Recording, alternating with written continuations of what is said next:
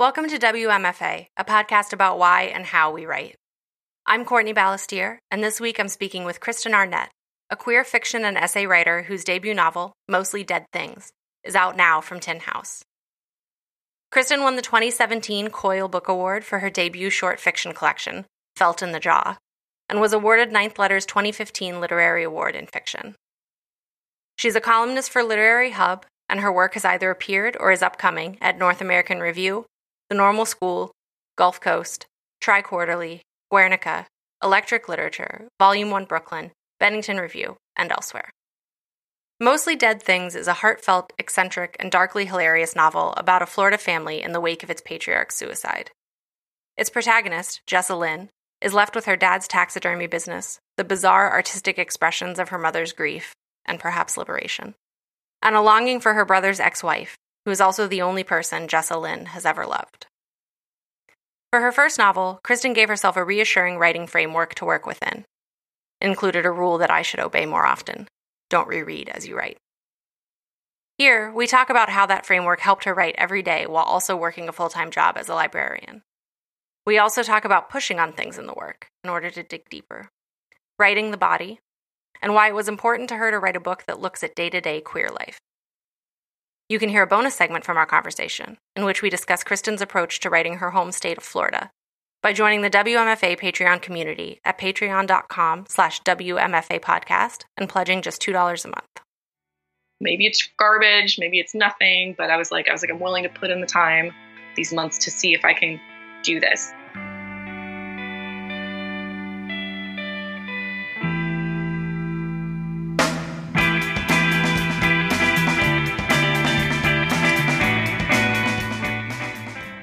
Have this huge, very funny Twitter presence, and and I would love to start with like that as a you know you you mentioned being in Florida and kind of not necessarily feeling connected all the time, and I I, I imagine that Twitter serves a really nice purpose for you in that way.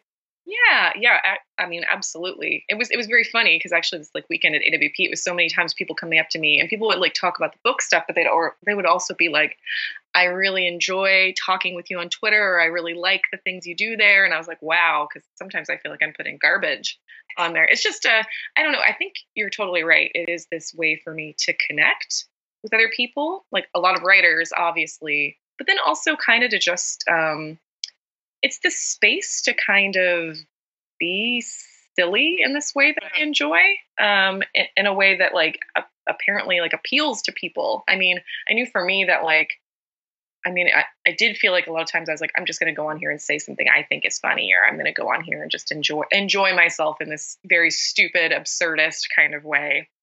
And um, the feedback that I began getting from people very quickly was that they they were looking to enjoy themselves also in that stupid absurdist way. And there's just something so like very touching. It's, it's something that i really actually enjoy. I mean i know we call it right the hell site but it's been this like very meaningful way that i've met like a lot of people in my life that i'm very good friends with now that i've met like i've had a lot of like networking and writing opportunities that i think i maybe wouldn't have had otherwise it's been a way to kind of decompress at some points, like just sharing personal information with people and like you know pictures of the, my dogs or talking with people about different things they experience. I don't know. It's it's I mean I know it's like right it's like this thing where we talk about like branding yourself or kind of like self marketing or something like that. And I mean it it's some of it does feel like that to me, but a lot of times it just feels like this kind of good place I get to go and kind of be my weird self and interact with people who also want to be weird with me. And that's fun. Like it's fun and I like it. So I mean, I guess when I stopped being fun, I won't do it anymore. But it's been it's been very helpful to me in a lot of ways. But sincerely, I think the number one thing is I've made so many friends through it, like people that I actually like super enjoy engaging with. Like I met a couple people this weekend. I think just for like I've only ever interacted with you on Twitter, and I was like, it was such a pleasure to meet them in real life and be like, oh, I'd like you just as much in person. Yeah, and I think that especially, you know, um, that is very different from the way that I engage with Twitter, which is, I think, like way too. I don't know. I, I don't. I don't feel like Twitter is my strong suit for sure. But what you're describing is. Um, maybe a nice antidote to kind of the self editing that can go on in the writing process where you can just kind of say you know work off off the top of your head and and be a little bit freer in that way Oh, absolutely. I think it it is this thing too where it's like any anything anything stupid I put on there, I keep. I don't delete anything. It's, it's just it is. It's a fun way to just kind of. I mean, granted, there'll be times where I like I, I engage with things that are like maybe more serious or have conversations about things, but for the most part, for me, like the way that I enjoy using it has been like in this way where I'm like, let me tell this joke or let me see what works. I, it's a way too to to also kind of dig at stuff and see what see what what's funny, right? Like what do people engage with? What's the thing that that people kind of snag onto, right? Like, so sometimes things work and sometimes things don't. It's a little bit like I was talking with a friend um, about this, and I was like, it's kind of feels a little bit like stand up comedy sometimes, mm. Where I'm like, you can see what things the audience engages with and what things they don't. I mean, it's almost kind of like refining through like a series of different tweets you can see which ones work and which ones don't work as much or what like it's a way to kind of like can, how many times how many times can I retell this joke or in, refresh the joke in a new way? And that's like writing, right? It's this way to kind of like see how many ways I can look at an idea and expand on it and make it different. Like, how can I take the one idea and like kind of bust it out and make it broader and funny in myriad ways? So I, I, I like to think about, especially those joke things I do in those in those kind of things how do you how do you think about humor in your writing you know i i, I was thinking as i was getting ready to talk to you that um I on uh, last year I spoke with um, Karan Mahajan and we talked about his first novel, mm-hmm. which is which is very funny. And he was like, "Yeah, I'm never going to do that again. That's really difficult. Like you get funny once, and you just have to keep being funny on every page." Oh really yeah, um, I think for me it was a very different kind of process because I've had conversations before too, where it's like, you know, my, my writing is funny, but in a, a different kind of way where it's like maybe more dark, or maybe it's more like just a small punch in between some things just to lighten the mood. Mm-hmm. So I think, I think generally, and I would say this even for my short fiction, uh, but when I was writing the novel, um, you know, I kind of got the guts of it out and I was looking at it. And the things that are in there are obviously absurd, right? Like you've got like weird sexualized taxidermy. That's just funny. Like it's funny on its own. But right. there were ways where I was going in there and I would have to like slip in and look. And I'm like, where can I add maybe like add some lightness or some kind of just something that's going to lift out of a scene because things can be too much. And so I think it was a, a definitely a very different kind of way of writing humor. Like it still felt very important to me, but it was it was more like finding those like kind of little bright spots in the middle of the dark sometimes because when I feel like I'm when I'm doing like things like Twitter, it's like it's easy to just be kind of very surface level in a small kind of space. But if I'm trying to engage with broader issues of you know intimacy or like death and things like that, that's that's harder, right? To imagine like how to put slip humor into it, and it it was a completely different kind right. of way. So I think I think a lot of it like was going back in and finding finding spots where I felt like I could lighten things up. Maybe. Right, without without undercutting yourself. Exactly. Yeah. Yeah.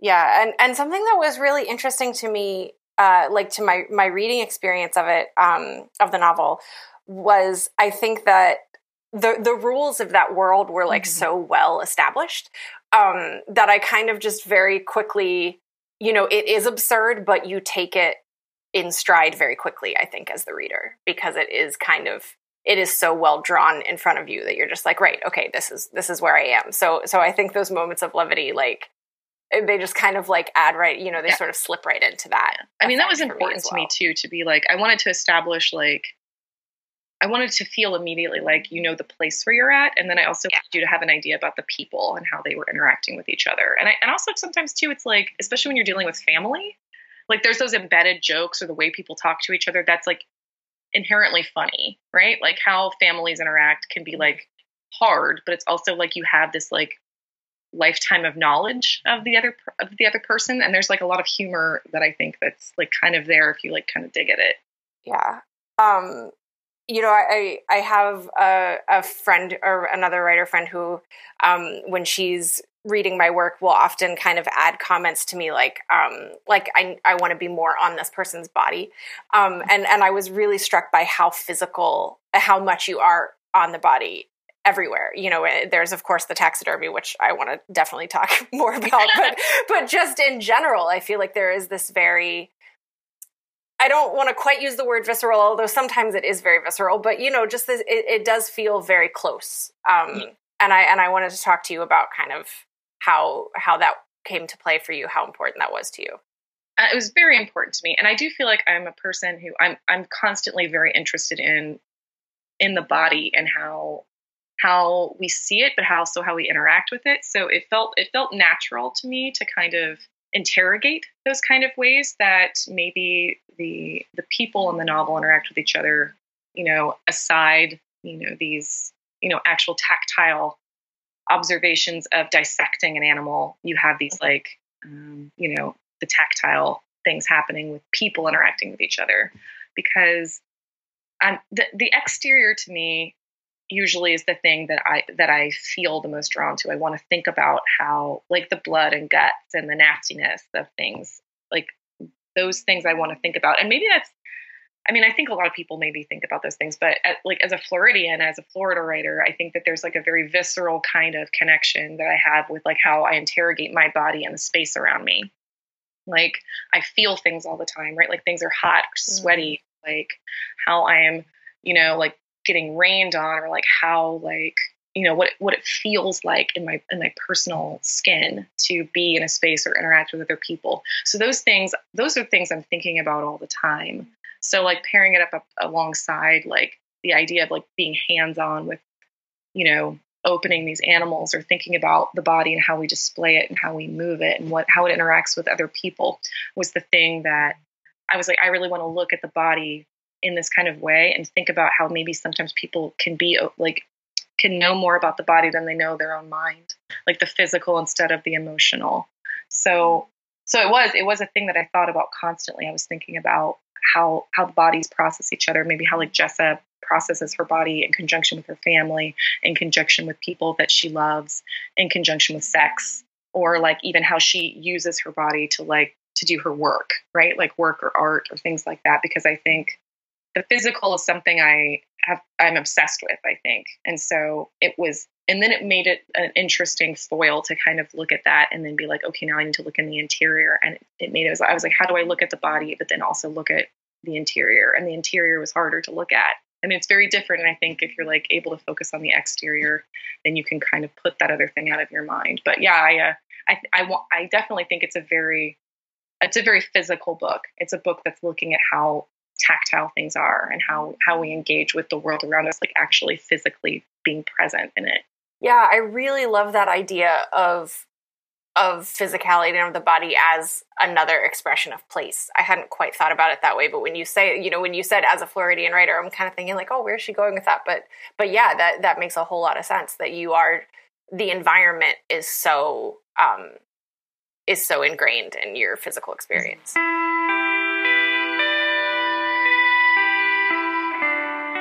Okay, so let's talk about the taxidermy. how how when did this come well, I guess backing up even further, like how did this how did the story begin for you? Was there was there Jessa? Was this I was is it was it more of an idea than a person? I'm always really curious about that first thread for writers. Yeah, yeah. Um, for this particular, because this is my first novel that I've written, uh, it it was this thing where I was writing because I'd written a, a, lot of short fiction, right. and I was I was writing a, I was writing a short story about a brother and sister who were taxidermying a goat for a neighbor friend, and they fuck it up. They just like fuck up this goat, and they're like having this interaction about how they're going to fix this thing that they have to give back to this person. And as I'm writing this short story, it was the first time I'd written something where I was like when I got to the end of it, I wasn't, I didn't feel done. I was done with those people. And it's never like that. You know, you, you, know, there's a close to like things I'm doing. I'm like, here's the arc of it. Here's, and, and so the short story was complete, but I didn't feel complete with it. I didn't feel like I was done talking to those people. I wanted to know more about them. I wanted to know more about their lives and engage more with them. And so to me, I was like, huh, this is like, this is something bigger than what I've written. This is, this is a bigger project. So I, I kind of sat with that for a little bit and I was like, okay, I'm to set this short story aside and I'm to just start something new. And I'm to, I'm to think about this as being a broader project of, of a family, a family in taxidermy and this kind of look at how they engage. And I was like, I was like, I've never done something like this, but it felt right to me. It mm-hmm. felt like I wanted to. So it's like, I was like, I'm willing to explore this. I'm willing to sit and like create a bigger world um, something that I can immerse myself in for a while. And it became the book from that. But it was it was something that originally started off as something smaller, it, it just kept it kept talking to me. So I felt like I had to keep talking back to it. I felt like I needed more conversation with it. Yeah, I um I read this. I I, I like this thing that you said in an interview with the Rumpus where um you said that short stories are how your brain wants to process fiction. Um, so I, I, would love to just dwell on that a moment the the process for you between writing short fiction and now that you've written a novel. You know whether you still feel like that's true. I mean that's a great question because I think for a long time, um, yeah, I think short fiction just always feels like Eh, I think it's funny to say this in terms of writing, so I'm gonna because I'm like I'm like oh it's a comfortable space. I'm like writing's never comfortable yeah. for me, but it, it is a space where it's like the process of writing short fiction is is like I'll have an image or an idea and that's just stuck in my head, and so I sit down and kind of like word vomit it out very quickly, whatever the story is, and it's it's contained, and I and I write it very quickly and then I sit and kind of edit and like handsy with it and it's done. Whereas like the process for writing something larger was extremely different. I mean rewarding in a very but in a very different kind of way. And I had to set up different rules for it. Like I had to set up very different rules for it than I ever had for short fiction because short fiction um I would sit and I could do this kind of thing where it'd almost be like typewriter style. Like I could like yeah. kind of edit it and then go up and then like write something, and then edit and go up and then write something. And you cannot do that in a novel. So like the, the rules that I had to like structure for myself so that I could even get a draft out were like completely different. It was it was a much less I mean, part of the process was too like it was very unfamiliar to me. And you know, the unfamiliar, the strange can be like uncomfortable. Mm-hmm. You know, it's an uncomfortable thing to not know how to how to work in that kind of capacity. But um, I think now, especially because I've been working on other projects that are also longer, um, I don't know if I'd consider like short fiction as much to be my home anymore. I think it's still, I think it's just still a comfortable place. And I say, I, again, like comfortable in this kind of, I don't know, like it makes me like nervous to say something's comfortable yeah, writing. Yeah. still, it's still very relative, of course. Yeah, yeah, yeah. yeah. Um, but, uh, but like it's just different i would say. Well I, you know i would say that also write about writing essays. Like essay work i love to do essay work but it's it's also a completely different process. Like how i put together an essay isn't how i put together short fiction isn't how i would put together a novel. So there's these just different writing is different in a lot of different ways. So it's like i had to learn that like you know how i how i write these different things can't function the same as each other and that's fine. It's fine it's just different. Right can you talk a little bit more about? I mean, I know uh, this is probably you're probably speaking pretty loosely, but but the kind of rules that you had in place when you were working on this. Oh yeah, I mean, as a librarian, I was like, I could definitely tell you the rules. okay, so maybe not speaking so loosely. Yeah, well, um, okay, so because I'd never written anything that lengthy before, I worried that editing it as I went along would make it so I'd stop or mm-hmm. Wouldn't do the writing I need to do like up front. So I gave myself a set of rules that included okay, Monday through Friday, I'll write a thousand words a day, and I will not edit those things. I will not go back and edit any of it. I'm going to just write. I'm just going to write a thousand words a day. I could I could write more, but I couldn't write less than that. Mm-hmm. And then on the weekends, if I wanted to write, cool. If I didn't want to, also that's fine. But I was like, if I did that, then I have a thou- like five thousand words a week. At the end of the month, I have 20,000 words. At the end of a certain amount of months, I have like a book length work of something. Maybe it's garbage, maybe it's nothing, but I was like, I was like, I'm willing to put in the time these months to see if I can do this. So I did not let myself reread anything I wrote as I was writing. I would write the the only thing I would let myself do is I'd re- let myself reread the previous paragraph just to see where I'd left off. Mm-hmm. Um, but I wouldn't let myself go back in and touch anything because I, I kind of thought if I did that that I would I would maybe mess myself up because I'd start dwelling in the minutia instead of like looking more broadly. So I did that for several months, and then by the it was like November of oh god when was it I can't remember. And I was I was like okay I have this much I've reached the end. I typed like the last sentence, the end, and I, it was very, I knew it was very rough and ugly because I hadn't let myself touch. I just kind of type, type, type. And then I was like, okay, I'm going to close this Word document and I will not look at it again until the new year. I will not look at it again until January. I gave myself a little time away from it. And then in, once it was January, I opened it up and started editing it. And that, you know, that's, I think writing's very personal too. Like everybody has different ways that they work. But I knew for me, that was like the only way I felt like I could do that, how I could get it out without stopping myself, without being my worst enemy in terms of it. Because I thought if I let myself kind of put my hands too much in the chapters as I was going along, I'd start really overthinking everything and not be able to complete it. I'm not sure if like because I haven't worked that way as much in follow up projects. But for that book, that it felt necessary to me. I, for that first one, I felt like I had to have those parameters in place.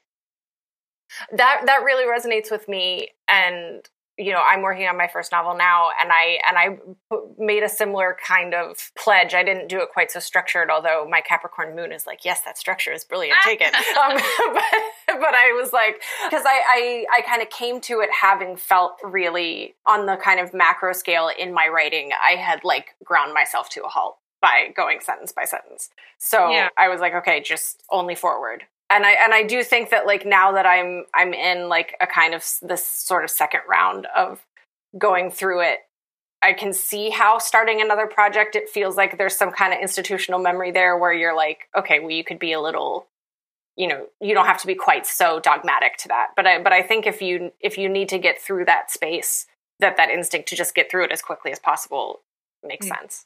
Yeah. Yeah, I mean I just I, yeah, I was like this is the first time I've tried this and I don't I don't know how it'll go. And I don't I was like I don't I don't know if this will be anything. And I I let myself be okay with that too. I was like, let's just try it. Right. And so now like moving forward into other projects I'm working on, I'm like, I know that I can because I have done it. So there's there's maybe different rules in place for it. I don't know. And I'm I'm willing to look at like how I can write in these different kind of capacities.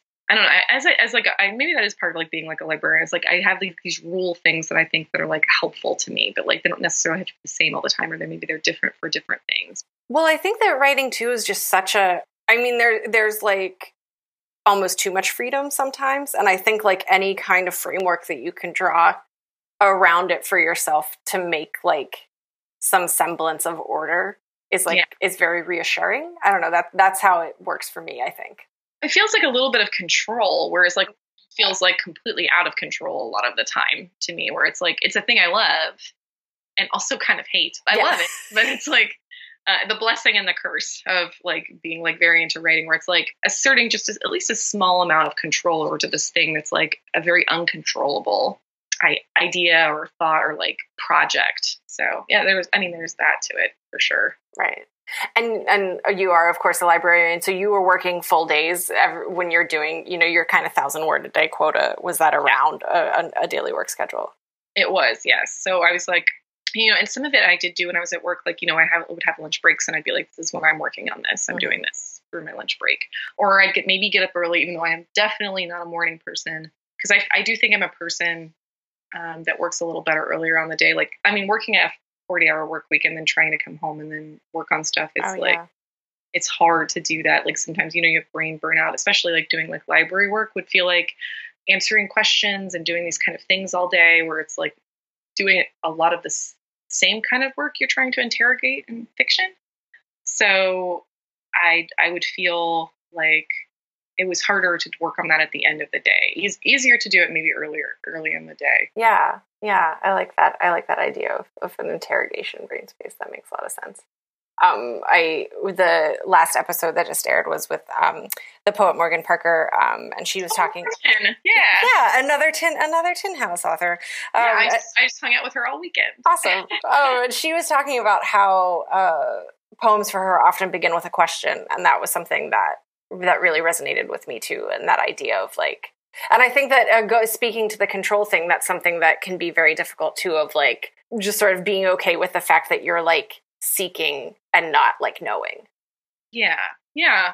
I, lo- I love that. Of course she's so smart. I, I love the idea of like a right she's like a genius. I love the idea of thinking about starting with a question and kind of going from there because it usually like is what like opens up more questions. So yeah. it's like just questions that beget more questions that beget more questions. And it's this unlimited moving forward into space where you're just the, the, interrogation of those things like what does this mean? What does this mean? And like by opening those things you're opening up more and more. Now that you've finished the project and I assume these characters now feel this feels complete to you in a way that that story didn't. Yeah, I mean, it did. I mean, one of the things too is right, like you know, you kind of live with these people.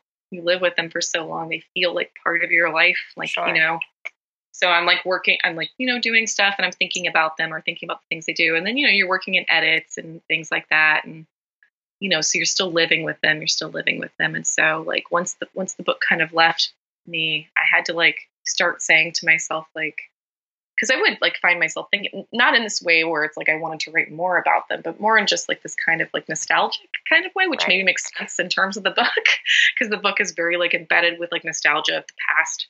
So like I like would be thinking about them, and it, it was maybe a little hard to kind of be present in other projects because I was thinking still so much about those characters and their lives, and like because they took up so much space in my right. life.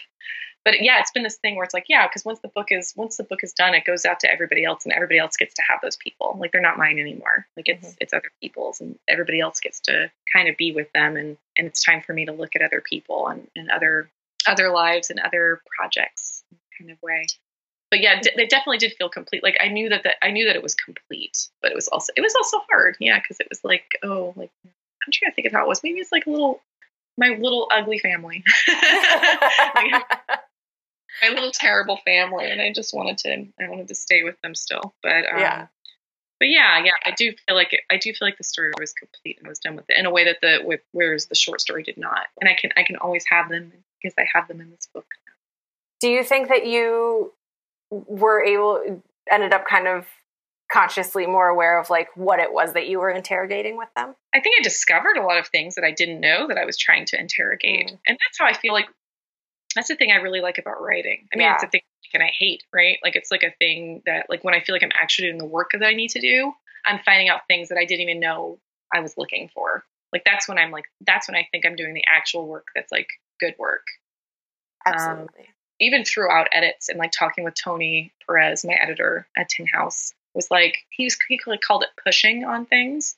And I was like, that's actually a very accurate kind of way of talking about it because I think there were things that I didn't realize I was trying to ask of the characters, specifically mm. Jessa. Like, I'm like, what is it that I want, what I, that I want her to be knowing or to learn about herself or like her relationships? And I think I was able to learn more about that through like this process, not only just of writing, but of editing like here's what she actually thinks at the top of her head, but here's what it is that she's actually looking to know. And those are two different things, right? And it's that's just such a human thing. Um, and I was thinking a lot about that in terms of intimacy. Like here's here's what it is that she thinks she's that she wants, and here's this underlying current of things that is actually what she's looking to to access. Yeah, she's she's so fascinating, and the um again with with the taxidermy element, especially, and uh, a lot of the you know blurbs and things about the book and, and, the press material talk about it being about grief and i think it definitely is but like so much of that with her struck me as so much just about repression and this idea of like putting putting the clean face on things or like trying yeah. to just make things like salvageable so that they look okay from the outside yeah well because i think that it's like that's a survival tool right like a survival kind of mechanism mm-hmm. is to mm-hmm. be like here's what i need to do to make it so that i can deal with the things I have to deal with. Like, you know, you, you asked me about the body, where it's like, you know, like for Jessa, maybe it was like much easier for her to deal with things in this kind of exterior level, right? Like to maintain. We can maintain in this kind of way, but it's not like like how long can you maintain that for? It's like how long is that sustainable? It's not sustainable forever. So it was this idea of kind of looking at right, like repression is a great word for that. Um, looking at this character and being like, how long can you kind of sit in this space where you're willing to like completely deny the things that are necessary for change for yourself to grow outside of where you are? And what are you will what are you willing to just kind of sit and kind of let stack like be stagnant because you you can't process it. Have you joined WMFA's Patreon community yet? Patreon is a digital platform that allows fans to support creators and their work directly. When you become a patron, you pledge a monthly amount of your choosing, and I give you rewards like exclusive writings, notes of creative encouragement, and bonus segments, including a bonus segment from this very episode. That reward, by the way, is just $2 a month. By joining my Patreon community, you're growing the world of WMFA one writer at a time, plus supporting a whole community of independent creatives, from audio editors to graphic designers. And creative community is what WMFA is all about. Join today at patreon.com slash WMFA podcast. That's P-A-T-R-E-O-N dot com slash WMFA podcast. Thank you for supporting the show. You know, I, I think another thing that's so compelling about this family dynamic is like, you know, as I'm sure is familiar to a lot of people, like as we, you know, you kind of come into your own like changing your role in a family dynamic is just yeah. incredibly difficult for everyone else to accept. And yeah. and so like that that journey that her mother goes through and the way that that like unsettles everything because yeah. well this isn't how you behave and I don't know how to make sense of this new person. I mean, yeah, because I think again, it's like a, another issue of like, like like control issues, right? Yeah. Like, so, like if I if we can just keep being the way that we have been, then I can deal with what I need to do, even if it doesn't make me happy, even if it's like this like there's this idea of this idea of gender and what Jessa feels like she needs to do in terms of being becoming her father in this kind of mm-hmm. like, what does that mean like as a queer woman to like look and be like okay if i have to become my father like what what does it mean i need to take on like what are the kind of roles and there's like a lot of embedded gender roles in the south and everywhere and especially in families. And so, like, I think the idea of her as this queer woman taking on, deciding to take on this very gendered role of father in her family while watching her mother deviate from the role of feminine mother was like very difficult for her to watch that happen. That was something I was interested in looking at a lot because I think that it says a lot about control, but it says a lot about like how, I mean, I don't know, about about love and like how how intimacy works and how like we often want things to stay the same, which is like how taxidermy functioned to me in that because it's like right there's this idea of stasis. Yeah. Or posing something into a way that's like here's the memory I want to maintain. Like here's the thing I want to take away. Like this is the thing I want to be perfect and preserved. And that's just not how relationships or anything functions. Like things are constantly changing all the time. Things have to move and be like have this freedom. And maybe that's something I was looking to examine within families how families have roles and you you have an expectation of how those roles are going to continue to function and when they deviate from it it's like upsetting and the change is like too like too much sometimes yeah there there was a a line that i really loved about um taxidermying pets and and how the the convention is to not i'm gonna i'm gonna misremember this maybe but but to not have them look um, mm-hmm. like especially like happy or like affectionate because it, it's just going to ruin the illusion. Like it's not going to translate as well. Yeah, like the, because I, I mean, I did a lot of I did a lot of taxidermy research before I did this book, um, which it's like a prolific, huge field, and it, like people do consider it to be like this amazing art. But like one of the things they were talking about because when people have these pets that they want to taxidermy, they have like this idea about they want the eyes to be open, they want them to be like moving in movement or like doing some kind of thing and they're like no you can't do like they need to if you do it you have to like make it so they're sleeping or mm-hmm. something because it's you see them and you know it's not real and it like it bursts that illusion. And every time you look at it it's like this reminder that it, this thing that you try to maintain can't be sustainable. It's it's fascinating. I don't know. I was very fascinated by the idea of like looking at taxidermy in conjunction with these people because I do think that there's lots of ways that people decide that they're going to try and just clutch on to things and make them like I need this to always always always be this way. And that's like what taxidermy is trying to do all the time. And it it's not sustainable. Things that are alive can't be made to maintain that. Can can we talk a little bit about what that research process was like? Did you have any familiarity with it going in? I mean, that's a great question, but I, I did, I mean, yeah, I live in the South. I mean, I live in Florida. Yeah. So I have like a, a, familiarity with taxidermy for sure. Like, you know, lots of people in my family hunt. There's like lots of people, like taxidermy, you see it in like lots of people's houses. It's a thing that I kind of knew about. I definitely didn't have the hands on experience. So as a librarian, I was like, I'm absolutely going to just start like immersing myself in this. So I started watching you'd be shocked at how many YouTube videos you can watch about like yeah actually sure. preserving things. And then um, I bought like because I was also very interested in a specific time period of taxidermy. um, which was maybe more of like the 80s early 90s kind of taxidermy. So I bought a lot of books, like these breakthrough taxidermy manuals I bought for myself or like interlibrary loaned and like looked at and sat and kind of looked at like the process of it. And then there's these um, forums that you could go onto, like these kind of chat forums where people talked about like hacks or like like, oh, here's the best way to taxidermy a boar. Here's a tip for trick that you might not know. And there's all these conventions too. Like they have huge conventions for things you can go to. And I, I wasn't able to go to any of them, but I was able to kind of like go into like some of the stuff that had been posted afterward. So I could look at like the PowerPoints they had or like the different presentations and like the ones that had won and different like so there just was so much so that was like something that came into it for me. I was like, this is artistry for people. Like mm-hmm. this is an art form. And I think it's a very, I'm going to say this, it was a way for masculinity to have access to art. Mm. So being able to participate in art in this kind of way, while still being like, it's not art, it's, it's hunting. It's, you know, like it's a dead thing. It's fine. So like, but then it's this very gendered thing where like men are able to participate in like creating something and and not be like oh it's it's not art it's it's functional because like Jessa like constantly is kind of considering like what it would be what it would, would have meant to be the son right. that her father would want her to have like to be like for her dad and you, you kind of set that up right at the very beginning with that flashback of them being kids and and milo not really being able to stomach it yeah um because it is this thing too where it's like it's right it's it's this gristly kind of art but it's mm. it's hurt. Like right it's like this kind of idea of like how can i pose this thing to make it look just right? And like using paints and using like forms and like kind of sculpting sculpting the body. Like that's like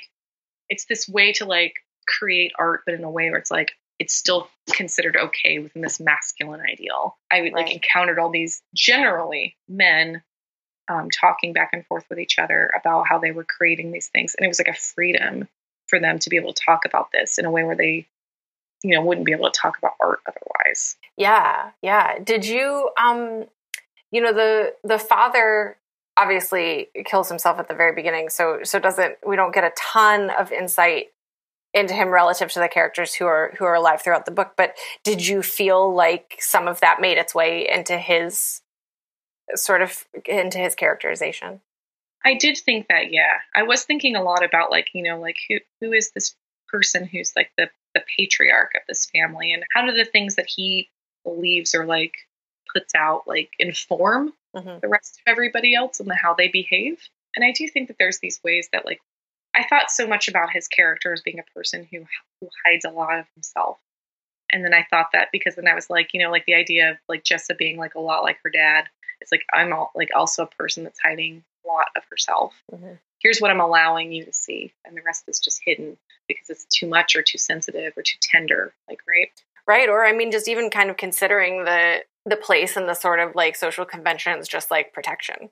Right. Exactly. So I, I did I did think about that a lot. I thought about so I, I feel like the their father like hangs over for for me hangs over the story in this way where it's like I'm I inform I inform how everyone is behaving or proceeds to behave because I don't know. So much of families too is like this kind of way where we either like we either do know how like our families have informed us, or we're like maybe don't even realize how our families are informing the way we behave. Yeah, and and I think that that idea of kind of like like conflicted expectations maybe where yeah. where like you know certainly not everything is like oh and then the silver lining is this worked out perfectly for everyone and everyone's fine but like but there there are these glimmers of it's very subtle, but but maybe these moments where Jessa withholds assuming a sort of a reaction that she doesn't necessarily get. Mm-hmm. Yeah. Um, but I mean, then also, you know, of course, there are counters to that as well. Yeah. And, and part of those things too is like for her, I, I wanted her to be a person who who definitely thinks she has an idea about what she wants, but mm. obviously like doesn't actually like she makes choices that are I was talking with this about this to my editor Tony, where I was like about like the fact that I was like like passively allowing destructive things to occur, mm. like letting things get to a point because you're unwilling to engage in the behaviors you need to to to rectify or change. Um, and like that was a thing with her, right? Like where it's like that's and it's a it's a way that people engage in like self-destructive behaviors to be like how far am i willing to let something go so that i don't have to that i don't have to engage with conflict in a way that i don't like right and then i don't feel responsible for the outcome I don't responsibility, right? It's like I don't want to have the responsibility of this, and if I don't choose to engage with it, then then it's just happened, and it's not on me.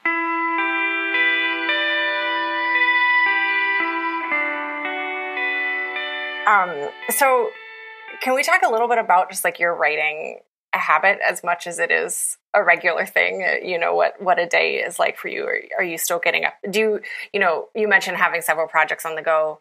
Sure um, yeah. so how are you how are you juggling all of that right now? I mean i am a person who like write i write a lot. I feel like i write a lot. Um or at least that's been i didn't feel like i was until i was talking to other people and then people were saying that i was writing a lot and i was like oh okay. Um, but i am a person I, I work every day for the most part. Like some, there will be some days like where I don't, like on the weekends, but like the Monday through Friday, um, at least I, I work every day working on something. And I, if I'm not working on something, I start to feel like very anxious. So yeah, I have projects. I have a, another book that I think will be the next book that I've kind of written. So I'm, I'm hopeful to like kind of, I'm, I'm in the kind of the weeds of editing it right now so we'll see what that looks like for the next book. But I, yeah, I am a person that like every day I get up and I'm like, I need to be working on something, mm-hmm. kind of thing. And I also like to, I'm a person who like works on multiple things at once, but I'm also a person that like reads multiple things at once. Yeah, so am I. Yeah. So I like to like, you know, I'll be like reading like three or four books at once. I'm like working on three or four things at once. I just I need to have like a lot of things going on. I feel like my brain wants that kind of craves that kind of like want to be inundated a lot of stuff. When I'm not, I start to feel like I'm not doing anything, even though I know that's not true. I just feel like I need to be working that kind of way. Yeah. Um, I wanted to talk about, um, and I, I don't want to be like, oh, biogra- everything everything comes down to some kind of biographical corollary. So like, not that, but you, but you know, you do a lot of your work is queer writing. You identify as a queer writer, and and I've read essays of yours where you you deal with your you talk about your religious upbringing, kind of your dynamic with your family, and you well, first of all, maybe what is that idea of being a queer writer? What does that mean for you? Okay, I mean, for me, it feels like I'm trying to think of it feels important to me to identify as a queer writer because I I am queer and I want my work, like the work that I'm interested in is queer. Right. And that, I mean, it can mean a lot of different things, but I, at, at the end of the day, like the, the work that I'm doing that I'm most interested in is work that is queering something. So another thing too, that I was very interested in examining and that I'm continuously interested in examining in my work is work that's not coming out work.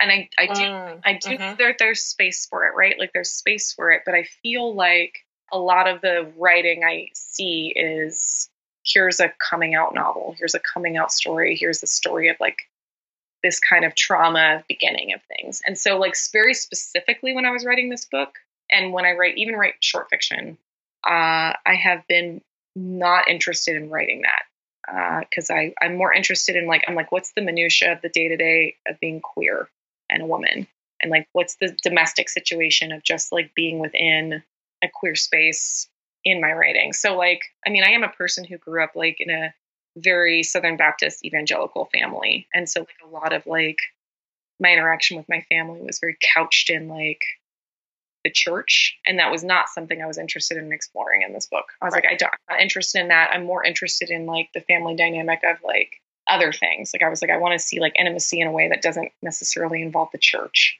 And I want to see intimacy in a way that doesn't involve like having to look at coming out to a family member. Uh, so, like, I think I kind of, I kind of, I was like looking at, I was looking at my own book, and I was like, where's the place where I maybe even touched on them? There's this scene where Jessa goes to the bar that her and her dad always like to go to together, and she's remembering this like stupid joke he told the last time he was there, and then she kind of remembers as she's sitting there, like, oh, he never even asked me about this, like any any of the people that I was dating or any right. of the people so she has this moment, but then she immediately kind of flicks off of it and like kind of thinks about something else. Um, so like when I'm writing about queerness or things like that, I usually am trying to think more about I don't know. I want to think. I think when I think about things in like the day to day of the domestic, which is what I'm the most interested in in terms of writing for me.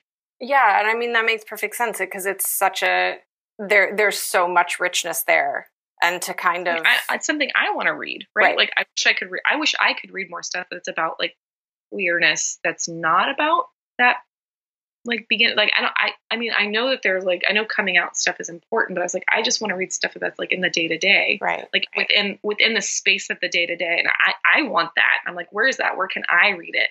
So that's something where I was like, okay, I want to write it, like because it's something like I feel like I'm lacking and I'm looking for all the time. right and i and i feel like that's that's a really universal desire for a writer and i feel like you know you said it exactly like the thing that so many people come on here and say is is about writing the book you want to read um, Yeah. and i think in so many different respects you know whatever whatever your sort of outlook on the world is you've got this slice where you're like i'm not seeing this part Yeah. Yeah. I, I don't know. It just is like like for me all the time I'm looking for these kind of things where I'm like, I wish I I wish I could see queerness in this way that's like in the day to day. In Yeah. the day to day of the minutia of the household is the things that I'm looking for and not in a way that's examining outside like I don't want to see like okay, that's it's not that I don't want to see, or maybe I'm just less interested in seeing, or maybe it's all I've seen is like I don't want to see necessarily see the trauma or the hurt all Right. the time Mhm. of how queerness inflicts. I want to just see how it functions in the household. Right. Yeah. I mean, I think you know, kind of trying to to translate that to my own. Um, you know, I write about I write about place a lot with my work as well, and I'm from Appalachia, and I and I, and I have similar, um, similar but different, of course. Like, oh, I I am tired of this type of story about this place, Yeah, and and I want this other type of story about it because that's what is truer. That that feels. I don't know. It feels truer to my experience, which is obviously tricky once you start getting into fiction. And like that, that's not what it needs to be necessarily, but like that's what resonates with me. So that's what I want to see. yeah, yeah, yeah, yeah. Um, well, I mean, I, again, I get that too because with Florida, I'm always like, okay, this is like, what's the thing I want to see here? Like, Right. What's the like place wise? Like, what's the thing that feels like authentic to my personal experience? And a lot of times it's like, right, like, well, because Florida is very broad, right? Mhm. So there's like this idea of like, right, somebody writing about Miami is not the same thing as writing about Florida, like Orlando is not the same thing as writing about Tampa, is not the same thing as writing about Tallahassee. Like you're right, those are like very broad, different experiences and like a diff- completely different cultures. So writing about place feels very important to me in the same kind of capacity that writing about queerness in this kind of way feels important to me, where it's like I want it to feel like an authentic experience that I'm interested in interrogating. Right. Do you want to talk a little bit about how you came to writing? Oh, yeah. I- Uh, I feel like I feel like I've always kind of been writing things. Yeah. Uh, but I think because I always have been writing and like kind of creating for myself.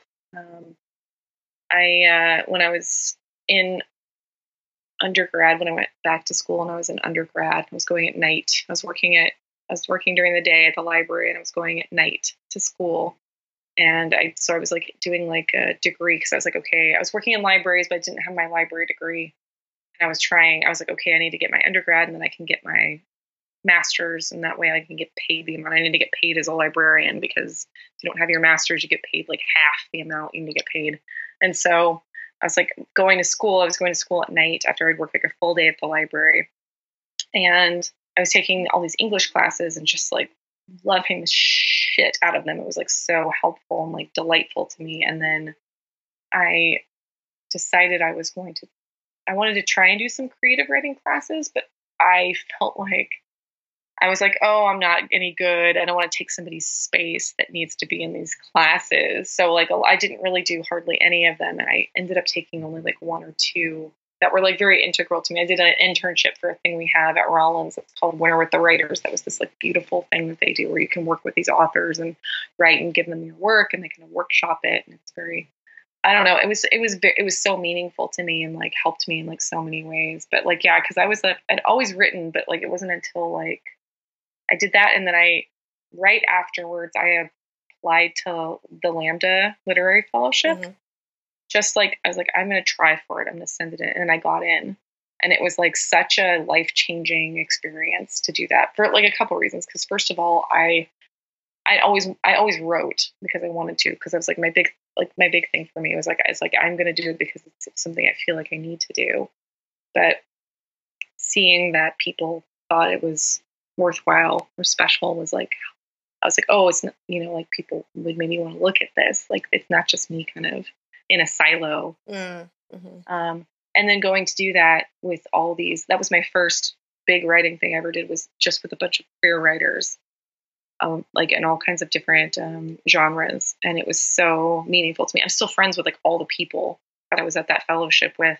And it like really, I think that was like maybe the most beautiful, perfect way to start off any kind of writing thing was that I was meeting all of these special queer people that like felt and had like these different kind of ideas about work that like resonated so much with me.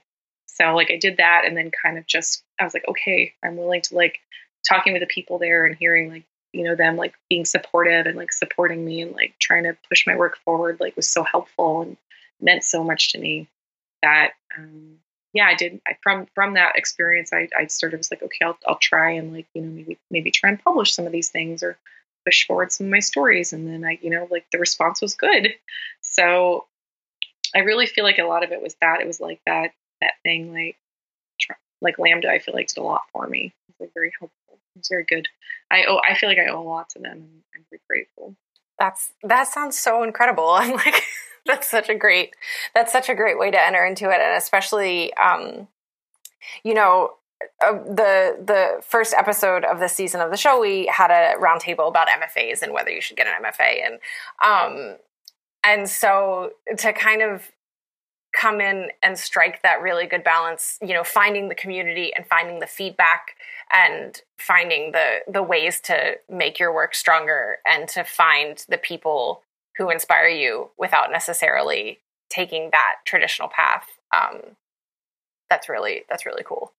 Yeah, it does. It feels like uh, I felt like I was like, oh, this is like this is my community. This is my space. These are like my people that like are important to me, and they still are all very important to me. Like people I like interact with all the time, and like are so supportive. And was like maybe like kismet. It was this perfect kind of time for me because it like it bolstered me so much. It was very important to close, there's always a question that I like to ask folks, uh, and that's what does creative satisfaction look like for you right now? Creative satisfaction. That's a good thing. Um, I think it looks like a couple different things. I think for me, it looks like I want to be working. So if I'm working on things that I feel like, I'm working on things that are like asking me to explore stuff outside of my comfort zone I think that feels like creative satisfaction to me. Like if I'm working on things where it's asking me to go outside of what I've been already like considering. So maybe like maybe how Morgan said, like asking the question.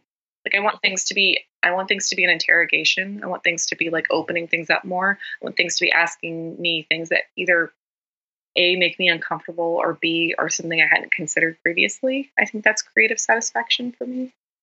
Um and also I feel like if I'm if I'm connecting with like the audience that I want to connect with and I want to like like my I feel like my audience is like people who are like I mean it's it's whoever wants to read your work but I really am trying to connect with a queer audience and so like when I have like response from that from that audience like that feels like satisfaction to me that I'm doing the work that I need to do I think Today's conversation was edited by Phoebe Wang and produced by Courtney Balestier. You'll find links to some of the things we talked about today at WMFApodcast.com. Have a question or an author you'd love to hear on the show? Email me at hello at WMFApodcast.com and find me on Twitter and Instagram at CFBalestier. And writers need feedback. If you're enjoying the show, please take a second to write me a review on iTunes. The WMFA logo was created by Unsold Studio, and our theme music is Jazz Dancer by Double Winter. Find them at doublewinter.bandcamp.com. WMFA is made in Pittsburgh by Courtney Balestier, LLC, all rights reserved.